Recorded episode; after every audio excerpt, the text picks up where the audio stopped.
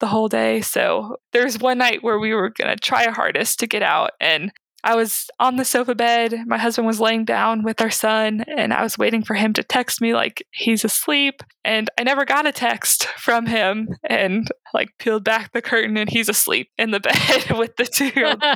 They're both asleep. So I guess that's not happening tonight.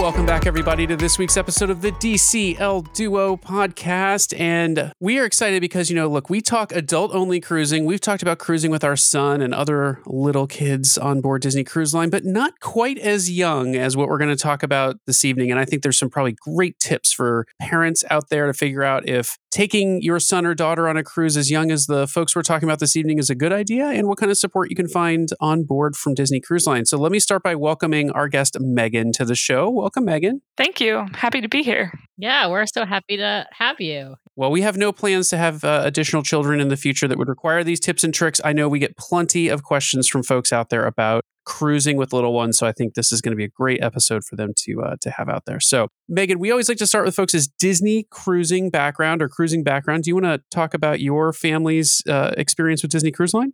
Sure.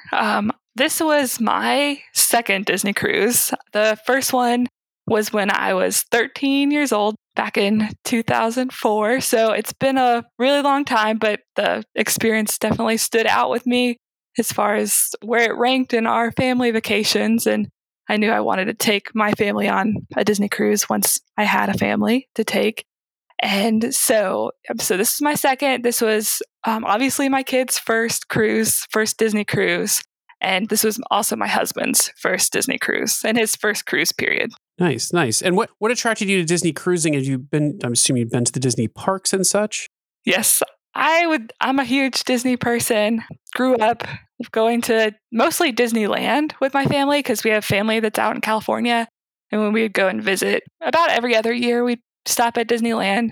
And then once we did a few trips to Disney World because I'm located in Atlanta. So that's the closest to us. And then once my friends and I were old enough, we kind of did a few friend trips to Disney World. My husband is definitely not a Disney person yet. He went to Disney World once when he was about 4, I'd say. So he didn't grow up in Disney, doesn't really get Disney completely. But since the cruise, I think I've worked on that with him. He had a wonderful time on the cruise. But I'm always like thinking about Disney vacations and where to go and all that kind of stuff. So he's Disney tolerant, would you say? Yes, he puts up with me. We'll say that. See, that's perfect. Like our relationship with Sam puts up with me. So, well, Megan, we wanted to talk about your cruise with your littlest ones here. And so remind folks, you were on the Dream for a 4-night sailing in November. Is that right? Yes, November 1st. Okay. And where did Nassau and Castaway Cay, I'm assuming, were the port stops? Yep. All right. Did you make it into Castaway Cay, fingers crossed? We did. Nice. All right. Well, good. So we got a full itinerary. Yes. Tell us who you were sailing with. I went with me and my husband and then our 2 little kids. We have my son, he was 2.5 when we went, and my daughter was 7 months. And then we also brought my mom with us just for an extra set of hands. Let us know where we can send the Gold Mickey for Parents of the Year, because no way we would have taken even our 1 2-year-old with us on board a cruise at that point in time. Yeah, it's definitely a hard age. We haven't, since the pandemic hit, like right when kids were little and everything, we went to California with my 6-month-old son. And then that was the last thing we did, like for a long time, just because of pandemic and other issues. But it's a hard age to travel with. That's for sure. Yeah. And where are you coming from? You went out of Port Canaveral. Where are you coming from? Yeah. So we're based just south of Atlanta. So we drove down to Port Canaveral, which made it easier. We didn't have to deal with the whole plane thing, but it's still a long drive for kids that little. Yeah, for sure. Well, let's talk about the pre-cruise experience. Anything notable kind of in the booking or planning process when you're talking about traveling with kids of, you know, these ages that you remember? Yeah, so we booked before the sailings resumed, I guess. So we were kind of just like constantly looking and seeing what the latest guidelines and everything were. as far as young kids, especially kids who are too young to be vaccinated. We kind of assumed ahead of time that they weren't going to be giving vaccines to under two by the time we sailed. Just basically keeping track of what's happening, the rules and everything, as far as especially COVID testing ahead of time for those little kids. We did have some trouble with finding a place that would test kids who were under three, because I think a lot of people were using CVS or Walgreens for their kids testing, but they don't test kids under three. Yeah, for some reason, I don't know why. They might have changed it since, but the time we were sailing, they would not test under three. So we found a local urgent care type place that would do it, and it was a rapid test that they did. So it was pretty stress-free once we found the place to actually do it for us. Our sailing left on a Monday, so we were able to get that done on a Friday and get results right away. Then we were good to go. Now, November was, well, you booked before November. November was kind of was it the start of kind of the Omicron wave in some spots? And did that make you nervous at all? No, we actually, when we went November 1st, it was a pretty low transmission period, I guess you could say. Cases were pretty good, and we were luckily really lucky in getting the appointment for the kids' COVID testing, because not many people were getting tested at this point because it just wasn't super prevalent in our area at the time. Did you go down early and stay the night, or did you drive down that you got there right at kind of the day the ship was leaving? Yeah, we left our house Friday night and did kind of a night drive down there. And we were hoping the kids were going to sleep, and our youngest did sleep in the car, and our 2-year-old, he was just wired and crazy. I convinced my husband to stay at Disney for the weekend before our trip. And so we stayed at Art of Animation and just we didn't go to any parks or anything, but we just explored the hotel and explored a couple other hotels in the area and did some dining reservations at different places and kind of got acclimated to the vacation lifestyle before we jumped on the cruise, but didn't want to overexert ourselves by going to the park and getting everyone tired too early. How was Art of Animation for the little kids? It was, my 2-year-old loved it because he just sees all the characters, the big statues and everything that they had there. And he really they have a little Finding Nemo park that he could play on. And we didn't do the pool or anything just because it was a little bit chilly while we were staying there. But he just liked the whole Disney in your face kind of aspect of Art of Animation. Yeah, we've never stayed there, but I hear that the theming is really just fantastic there and that the rooms are great for families as well. Yeah, the room we stayed in just a standard family size, and it is a little small for 4 people, but we made it work for the weekend, and it was a nice time. Let me sit back and ask one other planning piece here, which is how much stuff did you have to bring with you with the little kids? Because that was also a big deterrent, as I recall, when we traveled, was it was an extra set of suitcases for all the things we had to bring. Right. Well, diapers. Yeah, we definitely had our share of stuff. I kind of did a lot of checklists and everything beforehand to get it down as small as possible. And I was already adding plans for laundry and everything to multiple times, just so we didn't have to bring as much clothes to make up for the room we had for other things. But we definitely had to bring diapers. My son wasn't potty trained at the time, so we had diapers for the little one, diapers for the older one. Luckily, we didn't have to bring a pack and play because Disney Cruise provides them, and Disney hotels as well. So didn't have to do any pack and plays. And then cruising with kids is nice because you don't have to bring a car seat anywhere. So that's one bonus for cruising is you don't have to worry about that added baggage. I think the biggest thing was just the diapers. What about food for the kids and formula and stuff like that? Yeah. So we really did. We brought some snacks for the kids. I'm breastfeeding my youngest, so didn't have to bring bottles or formula or anything like that. And she had just kind of gotten to the eating solid food phase. What kind of room did you pick on board? Because you were traveling was 2 adults, your 2 young kiddos. 3 adults. Well, I was going to say, yeah. and mom. Kind of 2 separate parties, yeah. Yeah, and so what kind of room did you book, or did you book multiple rooms on board? We had 2 rooms. My husband and kids, we got a deluxe ocean view with a navigator's veranda, and it was room 8520, which I really recommend because I was doing a ton of research on the best rooms to get on the cruise because I just think that's super fun. It's the planning part of it and everything, and I saw that some of the Navigators verandas are less obstructed than some of the others. So that was one that only has the top left-hand corner blocked by like a steel support beam, I guess. And so we booked that one, and it was awesome. It was good location, just good overall. Yeah.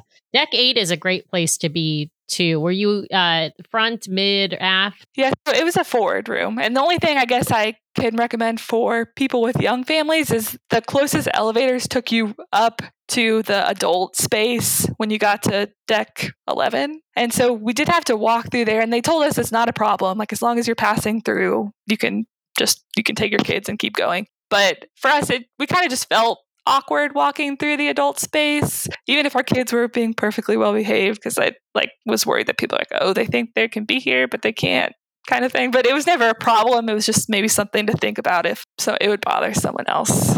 To me, it doesn't bother me because, as you said, as long as you're just walking through, most people, understand you're just walking through. But I don't care if anybody gives me dirty looks for walking through. I just ignore it. I've committed the cardinal sin of bringing Nathan into Cove Cafe one time, and I just told him to stand there quietly because Daddy needed coffee. So thankfully, it's fairly empty. Yeah, no one gave me dirty looks or anything. But yeah, as long as you're not staying there, yeah. Yeah. And it's not Bourbon Street, folks, so you don't have to worry about that. Well, port arrival. How smooth was the port arrival process? You had little kids need to get tested pre-cruise, right? So how did that work for you? It was really smooth for us. I think we had a 11:30 arrival time. And so we just drove up with our car. I think we got there at maybe 11:20, and they let us through at that point. And we just pulled into the parking deck, pulled right into a space, and there's people who came to our windows and they explained to us the whole testing process and how to get it to work and everything. And they had us, the adults, test ourselves first, and then they had us get out of the car and test our younger kids, which we kept them in the car seats. And luckily, we had prepped them a ton about the COVID testing, and they had done it just a couple days before for the PCR test. And just for my 2-year-old, there's a lot of bribery involved. I think we were making sure we brought some cookies and candy and stuff. And we're like, just a little nose tickle and you'll get a cookie. And so they were both luckily did extremely well with the COVID testing. And so we swabbed their nose and then gave it to the workers who were there at the parking deck. And then we drove up to our parking space and I think did the test. They told us you'll be on the ship in an hour. I think from the start of the COVID test to when we got the clear to sail, it was probably 45 minutes, maybe 40 minutes. And that was what I had been hearing from other people who had recently sailed. So I made sure I had the iPad, of course, and had some coloring books for the 2-year-old. And I took my 7-month-old out of her car seat and was kind of just playing with her while we waited for that clear to sail. Yeah, that process, I feel like it's not that the test necessarily takes a long time. It's quick, but there's a lot of waiting around and you're kind of stuck in your car or walking around the parking garage. So it does probably take over an hour before you really actually get on board. And then a little more than that to get some lunch in you and all that. You did not have to bring a stroller with you, right? We did bring an umbrella stroller with us we put the 2-year-old in the stroller to get on the cruise. And we did use it a couple times just to walk around. If we knew on the cruise, we were just going to stroll around, but didn't have any exact destination in mind, we put him in the stroller and strolled him. And then we had a one of those carriers for the baby and had her strapped up a lot. Like an Ergo Baby carrier or something like that. We had the Ergo Baby. Yeah. Yep. And did you have to do anything special to get the pack and plays in your room? Because in the Disney hotels, in the Disney Vacation Club resorts, there's usually one already tucked away in a closet someplace. But did you have to do anything on the cruise line to request a pack and play? And when did you do that? Yeah, so you do have to request pack and play. And it's something that you can do just in your Disney app when you download it before the cruise. It gives you the special request option, I think. And you go in there. And we did have one small hiccup, I guess, for that is they limit what special things you can request by age. So for the pack and play, you could only request it for 0 to 2-year-olds on there, which was fine because we had a 0 to 2. But one, you can't put two pack and plays in the room. So my 2.5-year-old, we were going to have, in our perfect ideal of what our room looked like, what we were planning, we were going to have him sleep on the couch sofa and put bed rails on. But we couldn't request the bed rails for him because the bed rails could only be requested for like 3 to 6-year-olds or something like that.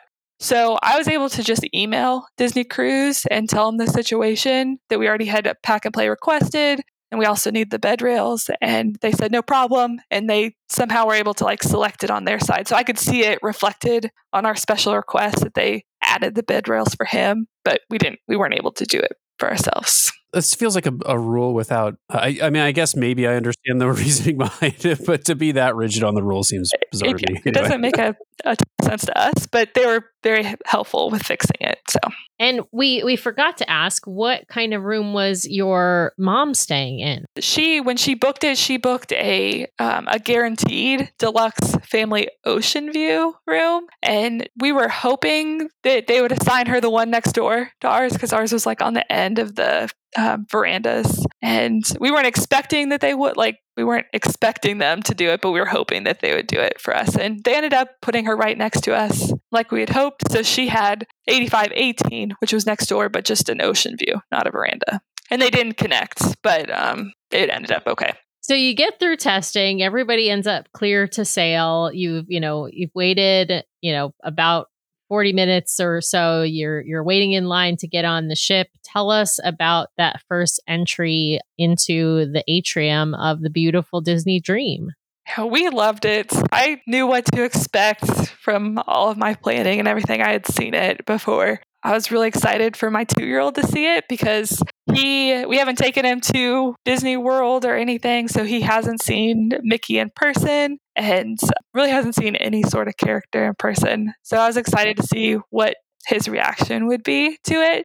And so when we walked in, I had my camera facing him just so I could get his reaction. And it was kind of hard to see because everyone was wearing masks. But you could see there's a smile underneath his mask, which was awesome to see that he recognized who Mickey was that we've been watching on TV and talking about and everything. And to see him in person was really cool. So after your atrium show, I am assuming they make sure you get your set up with the app and then make you head to your muster station before doing lunch. Yep, we did. They didn't really do much help with the app, I don't think, for us, but they did just give us instructions to go to the muster station, which we did. And we had another little small hiccup with that is when we got there, there was a cast member who was standing there with a list of all the people who should check in at that muster station. And she just asked us our names and checked us off the list. And we're like, is there anything else we have to do? Because I had heard from other people that you have to take a picture of the muster station on your phone. And I hadn't opened my app yet or anything to see that it required it. And she was like, no, you're good. We just have to check you off the list. And so we left. And yeah, we got to Cabanas, I guess, is where we went next. And we were looking at the app and it said, you need to take a picture. And I was like, I knew we did. So we had to go back after lunch to take a picture. The nice thing is that really you only have to do it before the sail away, because some people are boarding at 3:00 in the afternoon. So you had plenty of time, I'm sure, to go back and do it. Just kind of annoying because that cast member was wrong. Yeah, it struck me as weird. And I'm sure we probably weren't the only people who had to go back and do it. She was telling that to other people as well. But it really wasn't a big deal.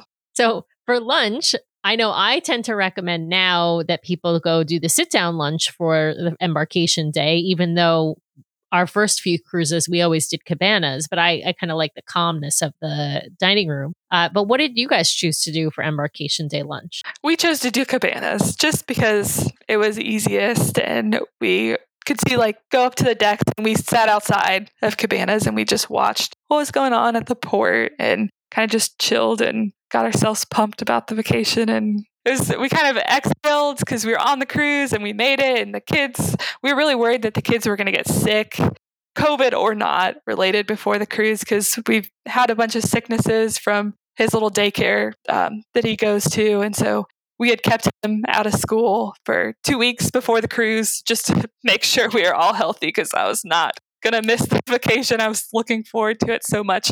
So we were on the cruise, everyone was healthy, and we were just sitting on the top deck next to Cabanas and just getting ready to enjoy a cruise, and it was a nice little moment. What I'm curious, you had 2 port stops. Did you book any shore excursions that took you off the ship, or were you restricted because of the age of the kids? So we were restricted for Nassau because of the rules that they have to be, people have to be vaccinated to get off the cruise, not with a Disney cruise excursion. So we kind of went back and forth for a long time about whether we wanted to do anything. I had booked ahead of time Blue Lagoon, just to have it in case we decided to go, or we could cancel it if we decided not to go. I just wanted to have that option for us. And we got closer and decided that it is something that we wanted to do. The main thing we were worried about is they keep you together with a group for all this shore excursion. So once we got off the cruise and took the ferry to the separate island, we would be stuck there until they took everybody off the island. So if the kids were just having a terrible day and it was just too much to manage, we were going to be stuck there. That was our biggest concern. And for whatever reason, we decided, let's just give it a try and see what happens. So we did decide to do the Blue Lagoon, and it was honestly, my husband said it was the best part of his trip. And I know Blue Lagoon and Nassau itself get a lot of flack for just people saying stay on the ship, just have it be a onboard day. But we really enjoyed it, especially I think because we have such little kids. Just the way it's set up is they give one beach to each cruise. I guess it's there. The little lagoon that we had, it was very shallow. The water was really warm. And we brought some sand toys with us. And my son was just able to sit in waist deep water and play with his toys. And we were able to sit there with him, and we could hold our daughter and not worry about waves or anything knocking anyone over. There was no sort of sea life, no jellyfish. Don't have to worry about sharks is getting a little extreme, but there was nothing we had to worry about. Right. So, we could just sit there and have a good time. And, my son loved it. And my daughter, being 7-month-old, she was just happy to be there. Right? I hear good things about, we haven't been to Blue Lagoon, and we do tend to stay on board at Nassau, but I've heard good things about Blue Lagoon. I've heard better things about Blue Lagoon than about Atlantis, actually. So it doesn't surprise me that you all had a really nice day. And I think, the nice thing about getting off the ship and going to a beach location, and particularly with little kids, is they get more free roam than on the ship. On the ship, you have to sort of mind them quite a bit. And so it's probably nice to have a little bit more, space to kind of, hang out. And you get that at Castaway Cay too, but it's nice to have both. How was it as far as the, did you have to wait till there was the bus to take you back? And was the day kind of, the right length, that sort of thing? Yeah, it was, we did have to wait till they took everybody back at one time, and they had an announcement over some speakers. You have 20 minutes left, or however long. They had several warnings that our cruise group was about to leave. So we did have to wait for everyone to go back at the same time, but it was an appropriate length, I think, even for young kids. I can't remember the exact time. I think we got there probably about 10 o'clock maybe, and left maybe 1:30, or they wanted us to go back to the ferry about 1:30. So it was about three to 4 hours, I guess, on the beach, which for some people, maybe with older kids, might not be long enough for them to be worth it. But for the young kids, it was an appropriate amount of time. And probably pretty good as far as if you need to take them back to have a nap, they'll have at least a kind of a late afternoon nap. Yeah, my son actually fell asleep on the ferry, I guess, just with the rocking and everything. We have a super cute picture of him just passed out on my husband's shoulder on the ferry. And it's just you could tell, he had a good day. So let's talk about Castaway Cay, since we talked about Nassau. Tell us what you guys planned or not planned, frankly. I love, just an unplanned day at Castaway Cay, but for Castaway Cay and how that day went. Yeah. So with Castaway, we kind of just planned to do the same thing that we did at Blue Lagoon, and just get off the boat leisurely in the morning and just hang out on the beach. We didn't have any activities planned. There's not much toddlers and babies can do as far as booking activities on Castaway. So we had breakfast, got off the ship and we went to the family beach. It kind of was busier than some of the reports I had seen about like it being completely empty around that time. But there's still plenty of lounge chairs. We were able to get lounge chairs in the shade, which is important for the little kids. And then we just played in the water. That was basically, the big thing for the toddler was we went over to the splash pad that's on the island, which is kind of hidden back there. I think unless you're looking for it, you wouldn't necessarily see it. It's totally hidden. Yeah, I feel like it's totally hidden. I didn't know about it for our first several cruises. I didn't even know it existed. I don't know how I knew about it, but I knew it was there. So we actually we had to go to the map and find it on there. And we had passed by it several times, just didn't see it where it was located. We did the splash pad after we ate lunch. And that was the first time my son had ever been in a splash pad before, just because the summer before he was a little too young to take him and COVID. And I didn't want him getting run over by older kids when he was that little, but took him to the splash pad. And since no one knew it was back there, occasionally there's one other family that was on the splash pad with us. And so it kind of let him, he's a very cautious kid, I would say. So he was a little hesitant at first when we got there. And then he realized this is really fun. And he just had a blast, and we had to drag him out of the splash pad when we were ready to go. He would have just stayed there all day, I think.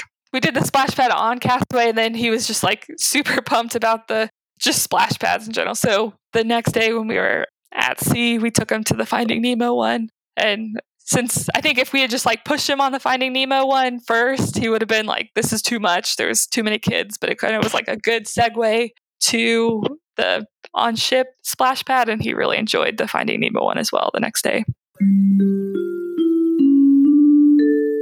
Well, we need to take a quick pause in the action here to thank our amazing sponsors over at Touring Plans. We use Touring Plans Travel to book our own Disney vacations and just love our Touring Plans Travel specialist. She waits on hold when we don't have time. She monitors cruise deals for us and rebooks to get us lower rates on some of the cruise lines that where the prices actually do go down, like Disney Cruise Line. So she does watch those rates for us and rebook. She steers us toward cruises we would like and room categories and gives us suggestions. And so while we have our preferences, she's always there and available to help us out. And when we plan a parks vacation, it's just gotten so complicated of late with all the new Genie technology and everything. I need to rely on someone who really understands what's going on, and she absolutely helps us there as well. So we love the folks over at Touring Plans. What we love most is that the philosophy of Touring Plans aligns with the philosophy of our own podcast. We're not out to sell you a Disney vacation. We're not travel agents ourselves. And so we just like to give our honest opinions and reviews. And I think you'll find the folks over at Touring Plans will also give you their honest opinions and reviews of different sailings and ships and steer you toward the thing that they think is the best for your family. So remember, you don't pay anything extra to use a travel agent, especially when booking Disney vacations. Disney pays the travel agent at the time you travel. You're leaving money on the table if you don't use a travel agent. You're certainly leaving expertise on the table if you don't. So we highly recommend the folks over at Touring Plans. Head over there, check them out, touringplans.com/travel. Let them know the DCL Duo sent you to help support the show. And with that, back to our episode. What kind of other activities did you get up to on board? Did you kids aren't quite old enough to do some of the family activities, I'd assume, but maybe not for your 2.5-year-old. Yeah, so I really, thinking back on the cruise, I'm what did we even I feel it was just a whirlwind. Did we even have time to do activities? I felt we did all these things and barely any activities, but I guess we were off the island most of the day for Nassau and for Castaway. And then when we came back on board, we had to do naps and everything. So we really didn't try to do a ton of activities on board. The one thing that we did, I was really adamant about doing, was the first day, when we boarded, we went to the open house at Oceaneers Club. And my son really liked that as well. Had a blast running around on the lighted floor that they have and kind of just exploring. He was a little too young to realize okay, this is the Star Wars Millennium Falcon, or this is Pixie Hollow, or that kind of things that I appreciated going into that space, because I enjoyed it as well. But he had a fun time running around. That's one of the things about the kids club people should be aware of. The regular kids clubs really start at 3 and older, and the 3-year-olds have to be potty trained. And then the nursery is for 3 and younger, but the nursery's not open still. The nursery for in regular times, the nursery is a reservation thing and it's an add-on cost. It's not very expensive if you compare it to on-land babysitters. It's actually quite inexpensive, I would say. But it's something that you have to have reserved times for because they have a limited capacity. And since reopening from COVID, they have not reopened the nursery. Mm-hmm. Yeah. And I completely understand. It was a bummer not having that open, but it is what it is sailing these in these times. Tell us how, well, one, what you thought about the dining, and two, how it worked with both your infant who just started some solid foods and with your toddler. Yeah, so with the dining, I had emailed Disney before we left and asked if it was possible for us to have the rotation where we did animators twice, because the one thing I do remember from the cruise back when I was young was Animator's Palette, and it is different because we were on the Magic back when I was 13. I just thought the color change was the coolest thing in the world. I knew it wasn't going to be the same exactly, but I was like, that's one thing I do remember, so that's one thing I want to like try to do twice if possible. So I emailed them and they said, yeah, we can like definitely put that request in, and it's not guaranteed, but we'll do what we can. They were able to honor that request for us, so we had the Animator's Palette twice in the middle. That was really cool, especially the Crush show that they do. They were able to, we were sitting in front of the screen, so he was able to talk to us, and specifically my 2-year-old, who was like, what the heck is happening? Like he was like, he liked it, but he of course like didn't answer any of their questions or anything that they were asking. So we helped him with that. But after the fact, I think he thought it was pretty cool that this turtle was talking to him.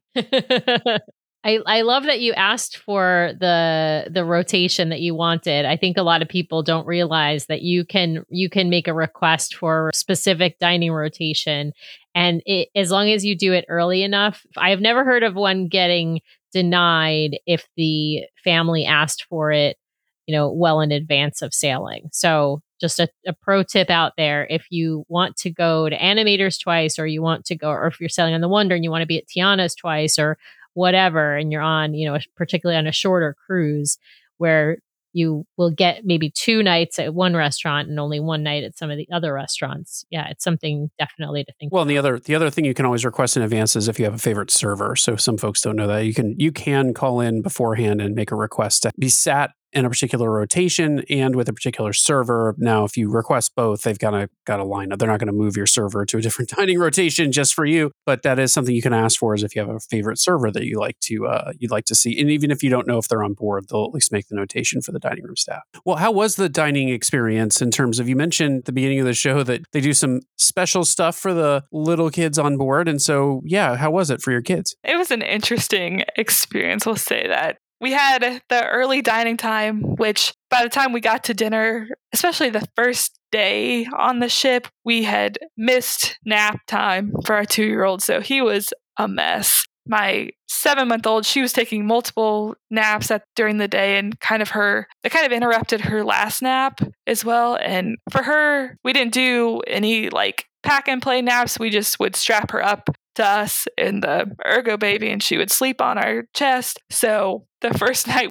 we showed up and we probably scared our server. We were just like a mess. And the 2-year-old was running around. Luckily, we had a table like up against the wall next to a big porthole. So he was just up and looking out the window. And the 7-month-old was screaming. And so they probably felt bad for us and were like, oh, why did we get stuck with the babies on the ship? They were still really good, and we kind of just rushed through that dinner as fast as possible. The next night was a little bit better. I think we had that nap for my 2-year-old on the ferry back from Blue Lagoon, so it went a little bit better. But the 6-month-old was still, or the 7-month-old was still fussy because she was in the middle of her nap. And so at one point, I heard in the past like that the servers would cut up food for younger kids, and that was one of like the cool things about cruising on Disney. But I can't remember what night it was. My husband had strapped up the 7-month-old and taken her out of the restaurant to try to like get her to sleep and was going to come back in when she was asleep and scarf down his dinner. And when he came back, he had ordered a steak, and our server had cut the steak up for my husband. For him. So that he wouldn't have to like be battling a crying baby. And I just thought that was like the coolest thing. Just something that sets Disney apart, especially for people who are traveling with young kids, that the server would even have thought to do that for him. So that was a really nice touch. That's awesome. I have not ever heard of somebody doing that, but as soon as you said it, I was like, I was thinking that's brilliant. Right. It was one of those moments where you're like, this is what you pay for, I think, on the cruise. And the other thing, specifically for babies that they do is they will do purees for you can request purees to be made for your baby. So the first night they couldn't do it just because you're not there to help facilitate the request. But they talked to us the first night about what we might want for my 7-month-old for the next night. And we decided on some sweet potato puree for her. And so when we showed up to Animator's the second night, they had a huge bowl of sweet potato purees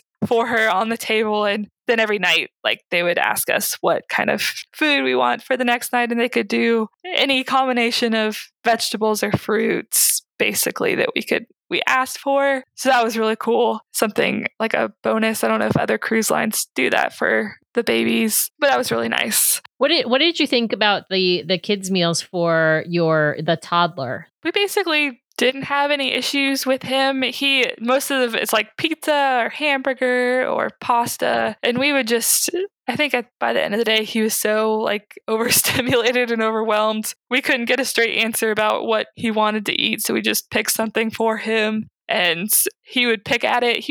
He's not a huge dinner eater anyway, so he would pick at his food and then they would be like, okay, what do you want to eat for dessert? And he picked ice cream, I think, every single night for dessert. He didn't have any problem picking out his dessert. He didn't have issues with this. The one thing they also do for the little kids is they'll bring out their food ahead of time, kind of rushed. And so they would bring out his food first and he would pick at it. And then they'd be like, okay, you want dessert? And he would pick like a sundae or the Mickey bar. And then he was content for like basically the rest of the dinner, just like eating his ice cream. That was the one way we got him to sit still, is just plop a big bowl of ice cream in front of him. And it's the secret. He was content. Just get the secret. The secret to being able to eat a meal is just giving your kid ice cream. I think that's totally true.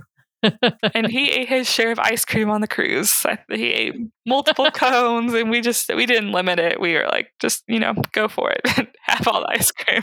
We had a family on recently that had an ice cream eating challenge for their kids. And I was like, never. No, never. I was the opposite. I listened to that episode and I was like, that's a brilliant idea. We'll have to do that when the kids are older.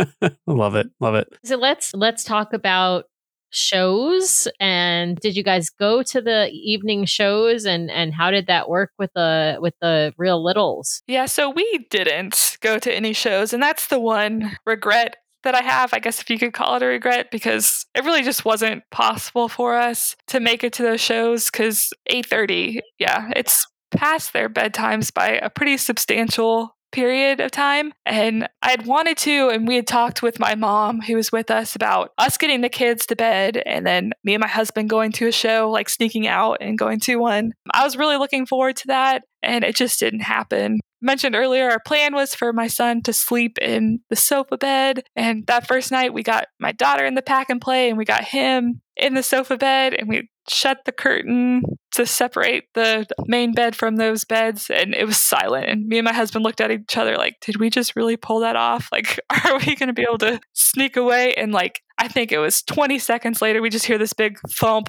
and we pull back the curtain, and my son had climbed to the bottom of the bed and fallen out. So we were like, I guess he's sleeping in a big bed he slept with my husband, and I slept on the sofa bed, because I was still having to get up several times with my daughter to feed her in the middle of the night, which wakes the 2-year-old up. So I just slept with the curtain pulled in that little section with the baby, and we did our thing in the middle of the night, and my husband got stuck in the bed with the 2-year-old. So there wasn't much sneaking out that could be done, even if my mom was able to like sneak in and stay with the kids just because of the bed situation. We are exhausted anyway, having to keep up with the two little kids the whole day. So there's one night where we were going to try our hardest to get out, and I was on the sofa bed. My husband was laying down with our son, and I was waiting for him to text me like he's asleep. And I never got a text from him, and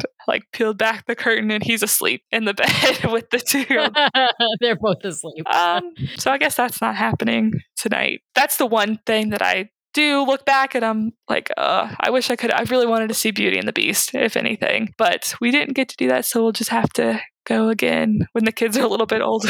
Well, so you can, based on the sleeping arrangements, you can answer the question, is the sofa bed comfortable? It was not the most uncomfortable bed I've slept in. I think I've heard all these like rave reviews about how comfortable the main bed is, and I didn't get to experience that. I didn't really have much to complain about with the sofa bed. It wasn't the hardest, but it wasn't the most comfortable. It was pretty average, I'd say.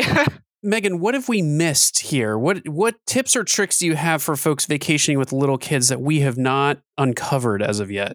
I guess one tip is, and I've heard people mention this before, but bring a cheap set of sand toys with us. So we threw those in there and just had, that was like our extra stuff bag that didn't really have a place anywhere else. But with the sand toys, they got us through 2 days in the sand, but they were pretty cheap and were starting to break. So we just tossed those. And I would recommend that too, just because it's not something you really want to lug back. Well, and for sand toys, I feel like the good recommendation is going to like the local dollar store and getting just a pail and shovel set, or two pails and shovels if you got two kids, obviously, so they're not fighting over one. It doesn't have to be anything really special, but just having a pail and a shovel for a beach day is perfect. I went and looked at the dollar store and mine didn't have anything. So I bought one on Amazon, and it was just a set that came in a net bag that was, it was like easy to just toss in, and the shovels and everything were taken apart, so you're able to like stick them together, like the handle and the stick and the shovel part, and so it collapsed a lot smaller than they popped out to be. So that actually worked too, because it gave us a lot of like different things, and I think it was only $7 on Amazon, so that worked out really well for us. It's just like we could just toss it in. It all stayed together before the cruise. Well, Megan, it sounds like you had a fabulous time on board, and I really appreciate you sharing all of your tips and tricks for sailing with little kids. Because like, as I said up front, we haven't had a ton of people on to do that. Sam, I think it's that time in the show where I need to hand it over to you for rapid fire. So take it away. So Megan, because this is your first time on the show, we're going to do our classic Disney Cruise Line rapid fire, but we always have to start with your regular Disney favorites. So who is your favorite Disney or Pixar character? Right now, I'd say Rapunzel. It changes, but I think with having a 7-month-old daughter now, we get to do all the princess stuff. And so Rapunzel's moved up to the top of the list. All right. I see Bibbidi Bobbidi Boutique in her future. It might a few be years down the road. What is your favorite Disney or Pixar movie?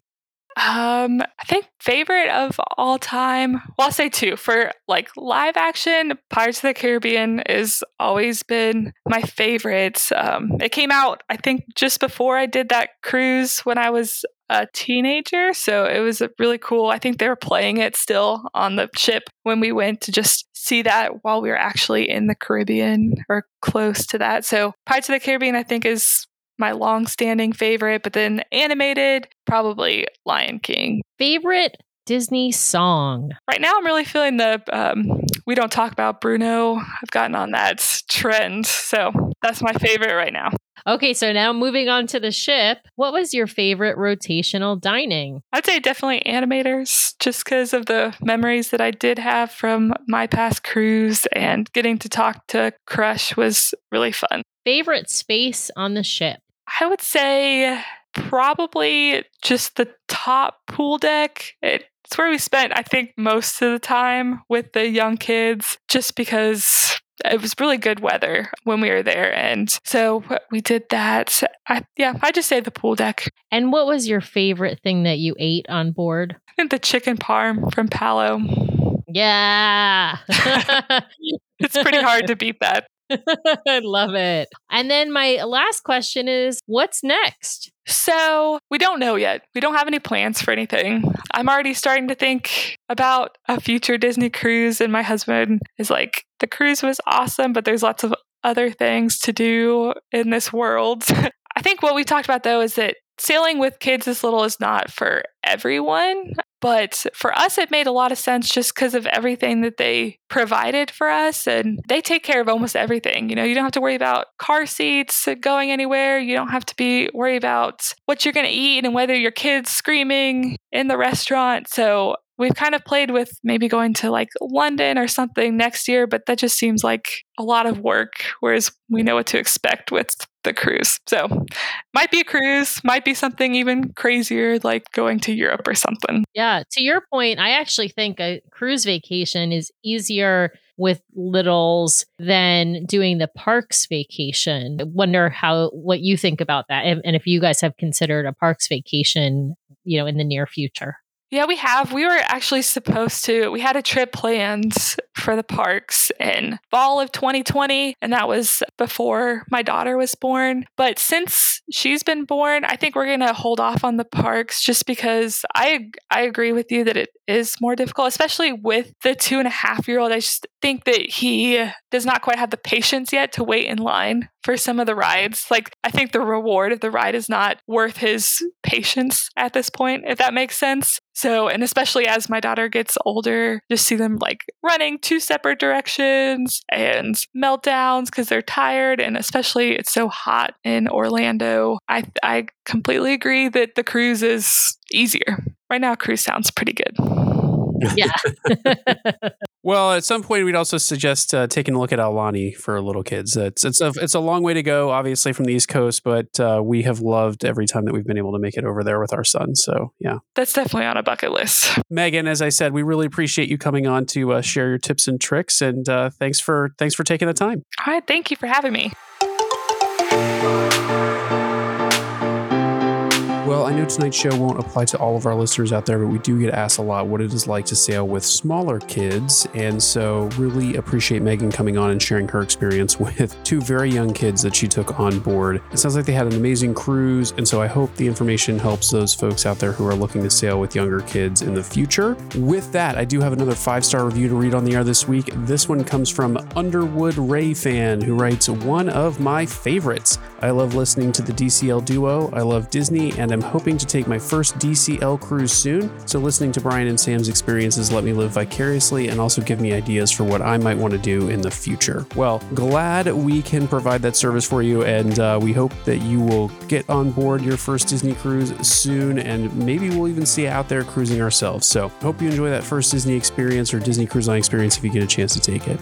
With that, I do just want to thank everyone out there for listening this week. Please remember to subscribe to the podcast so you can keep getting great content from the DCL Duo each week. Please also head over to Apple Podcasts, leave us those 5-star reviews. We love the written reviews. We love reading them on the air each week and connecting with our listeners. So head over there, click those 5 stars. It really helps us out a lot. If you'd like to send us a question or be a guest on the show, please email us at dclduo@gmail.com or reach out to us on social media at DCL Duo. You can also head over to the DCL Duo Vlog and Podcast Facebook group if you'd like to join a conversation with some like-minded DCL Duo fans and cruisers like yourself. You can also head over to our website, www.dclduo.com, to connect with us and find all of our great content out there on the internet. And we even got some blog posts up, so head over there, check that out. Reminder that our store for good is over there. If there's anything that you'd like to go over there and grab before your next sailing, all the profits from that store go to charity. So you can also head over to youtube.com/DCLDuo if you'd like to get some more great content from us. We've got some videos over there and more to come.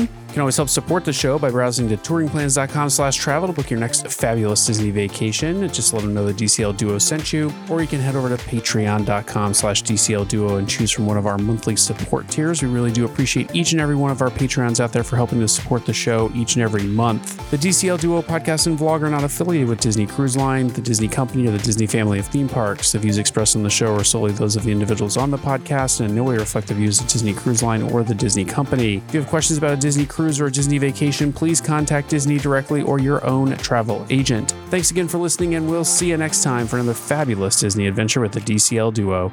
Good night.